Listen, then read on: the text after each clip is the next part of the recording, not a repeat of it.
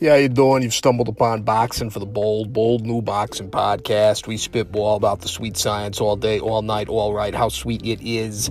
Uh, kind of stupid for the WBC to make Usyk its cruiserweight champion in recess, quote unquote you know, now that he's moved up to heavyweight and, you know, vacated all these belts at 200 pounds, and the WBC has granted him this sort of uh, exclusivity rights to challenge whoever the champion is if he ever decides to come back down.